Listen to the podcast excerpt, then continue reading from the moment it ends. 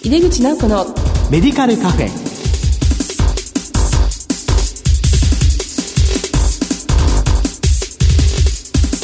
こんばんは。帝京平成大学薬学部の井出口直子です。井出口直子のメディカルカフェ。この番組は医療を取り巻く人々が集い語らい情報発信をする場です。さて今月の特集テーマは予防のための医学です前回は生活習慣病予防を中心にお話しいただきました。2回目の今日は加齢に伴う様々な心と体の変化や昨今取り上げられることの多いサルコペニアやフレイルなどについてもお話しいただきます。この後ゲストにご登場いただきます。どうぞお楽しみに。入れ口直子のメディカルカフェ。この番組は武田手羽の提供でお送りします。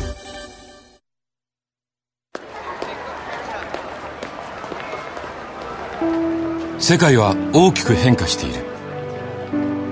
価値観も大きく変わっている。これからの時代健康とはどんなことを言うのだろう。医薬品には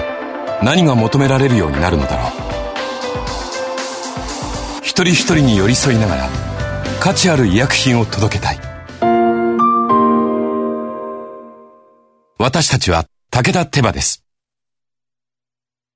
改めまして、帝京平成大学薬学部の井出口直子です。予防のための医学特集の2回目です。今回はフレイル予防と題してお送りします。今月のゲストは、東海渡来クリニック院長、渡来武雄さんです。どうぞよろしくお願いいたします。よろしくお願いいたします。えー、先生にはあの前回は先生多く検診も扱っていらっしゃいますので、生活習慣予防に関して様々な栄養のことであるとか、アドバイスについてお話しいただきました。今回は少しちょっと高加齢とか加齢に伴うことをお聞きしたいんですけども、先生あの加齢に伴う様々な心と体の変化や症状、そして病気について教えていただけますか？はい。あの、まあ、一般的に加齢と言いますと、まあ、お年寄りが物忘れれがひどくなるだとか例えばあの動きが遅くなるだとかってことあると思うんですけれども、はい、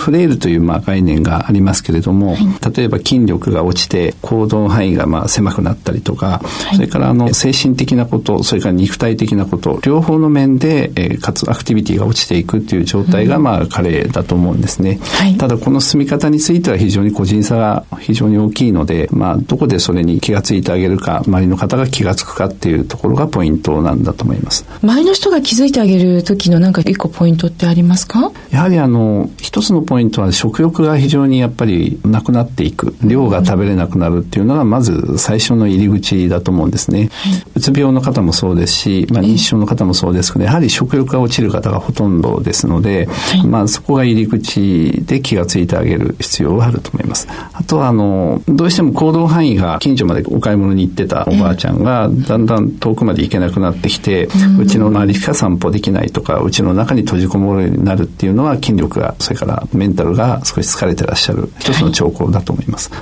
い、はい、まあ、確かにこう食べる量が減ってくると体の筋肉も落ちてきてしまうかなと思うんですがこのフレイルと患者さんの傾向について教えていただけますか？特にあの気づきがしにくいというんですかね。気づきにくいというか患者さんがそういった状態になっても気づかないような環境の方がどんどんどんどん悪くなって負の、まあ、サイクルに入ってしまうと、はい、食べれなくて体力が落ちて、筋力が落ちて、筋量も落ちると。で、行動範囲も小さくなる。まあ、ただそういった方っていうのは、やはりよく、まあ、転んでいらっしゃることが多いんですけれども、あの、最近よく転ぶと。で、よくお話聞くと、まあ、急激に体重が落ちていると。食事も食べれないし、夜も寝られないし、あの、お力出なくなったというところなんですが、まあ、あまりそこが進む前に気づいてあげることが本当は大事ではないかと思います。そうなんですね。はい、あの、まあ、フレイルサイクルって言われているものがありますけど、はいはい、まあ、だんだん閉じこもってしまいがちになると、またちょっと気分もね、鬱になってったりとかして、ますます食べなくなったりっていうことなんでしょうね。この加齢や生活習慣などのこう影響で、まあ、筋肉、今あの、お話にありましたけど、これが急激に減ると、こう、サルコペニアっていうふうに言われているんですが、そうすると、こう、医学的にどのようなリスクが増えていきますでしょうか、まあ、特にあの転倒ですね。特に一旦差ではなくて平坦なところでも転倒して、まあ、大腿骨の骨折であるとか、はい、あの非常に顔面からこう転んでしまってあの、はい、いらっしゃる方とか、うん、あのそういう方が多いですね、はい、顔面から転んでしまうっていうのはこう反射的に手が出なくなっちゃうという。そうですね。あの一般の方であればあの顔面で怪我していらっしゃる方って僕はまずお酒飲んでませんかってお話を聞くんですけどまず十中八九お酒飲んでる方は顔の前に手がいかないので大体飲酒者が多いんですけどもただお年寄りに関してはそうではなくてやはりもう手が前にも出ないんですね。筋力もなければ反射神経もあの衰えてらっしゃるのでもう顔から落ちる場合が多いですね。お顔の怪我が多いのは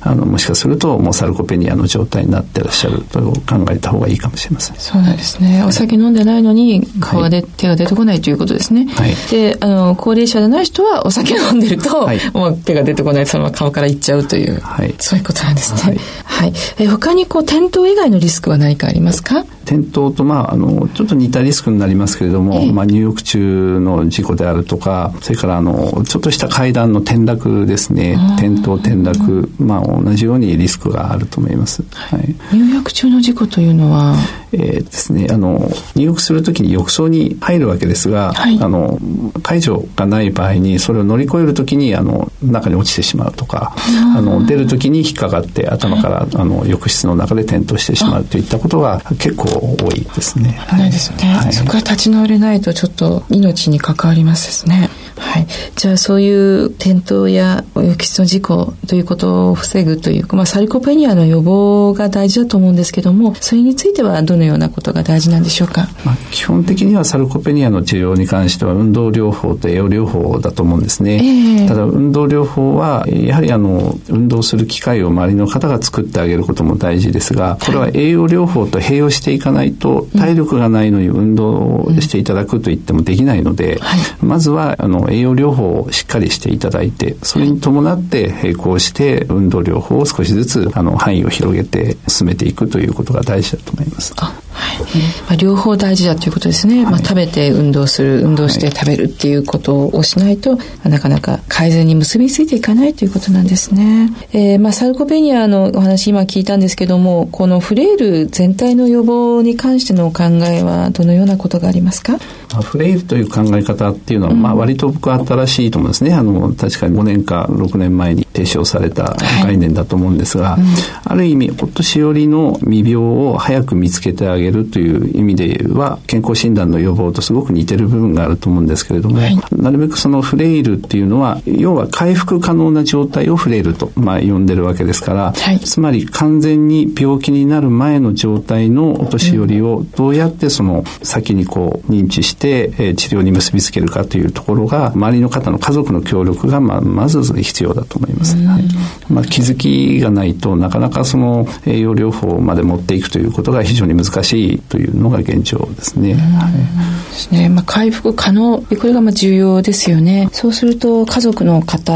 がね、やはり栄養面、食事面とか、まあ、様々な関わってくるので、サポートが必要ですよね。これ一人暮らしの方はどうしたらよろしいでしょうかね？一人暮らしの方にも、まあ、背景がいろいろあると思うんですが、えー、家族はいらっしゃるけれども、一人暮らしという方の場合は、家族の方が定期的にやはりまあ行かれる方なんかはあの、まあ、その変化に気づいていればそれをあの医療機関に情報としていただくということが一つと、もし家族がいない方であればあの地域の,、あのまあ、訪問介護看護だとかそういったあのスタッフの協力がどうしても必要だと思います。はい、そうですね。地域包括センターとかにねこう関わっていただくっていうことで、えーまあ、その方をちゃんとこう見てる人が増えてくるということですよね。うん、そうするとやはりこれはチーム医療介護のチームの地域のチームということになるんじゃないかなって思います。ちょっとまたあのそうなっていく前にこうやはり私たちは高加齢ね加齢にこうするっていう年を取りたくないって皆さん大体思うんですけれども、まあ、最近の高加齢の医学といったようなところの話題になっていることはどんなものがあるんでしょうか？はい、えー、数年前まではあのいわゆるカロリー制限といわゆる抗酸化が寿命を延ばすと高カレーになるっていうようなまあ概念が学会なんかでも結構メインだったんですが、はい、まあ現在ではそれだけではなくて抗酸化例えばカロリー制限だけではなくてむしろその積極的にまあ再生医療みたいなもので先ほどのような老化した機能を修復して戻してあげる、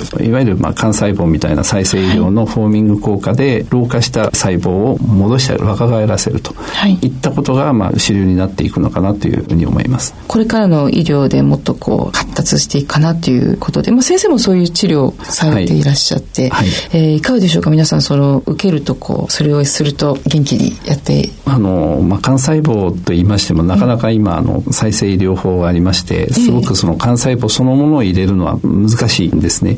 で例えば脂肪細胞から分離してもその活性がどのぐらいあるかということによってだいぶ効果が違ってくる部分もあったり何世代培養するかとかそういったものも重要になってきます。はい、ただ培養を繰り返すと細胞の大きさが大きくなるので無視点滴なんかで入れた場合のリスクは高くなるのであんまり多世代の培養とはしない方がいいんですね。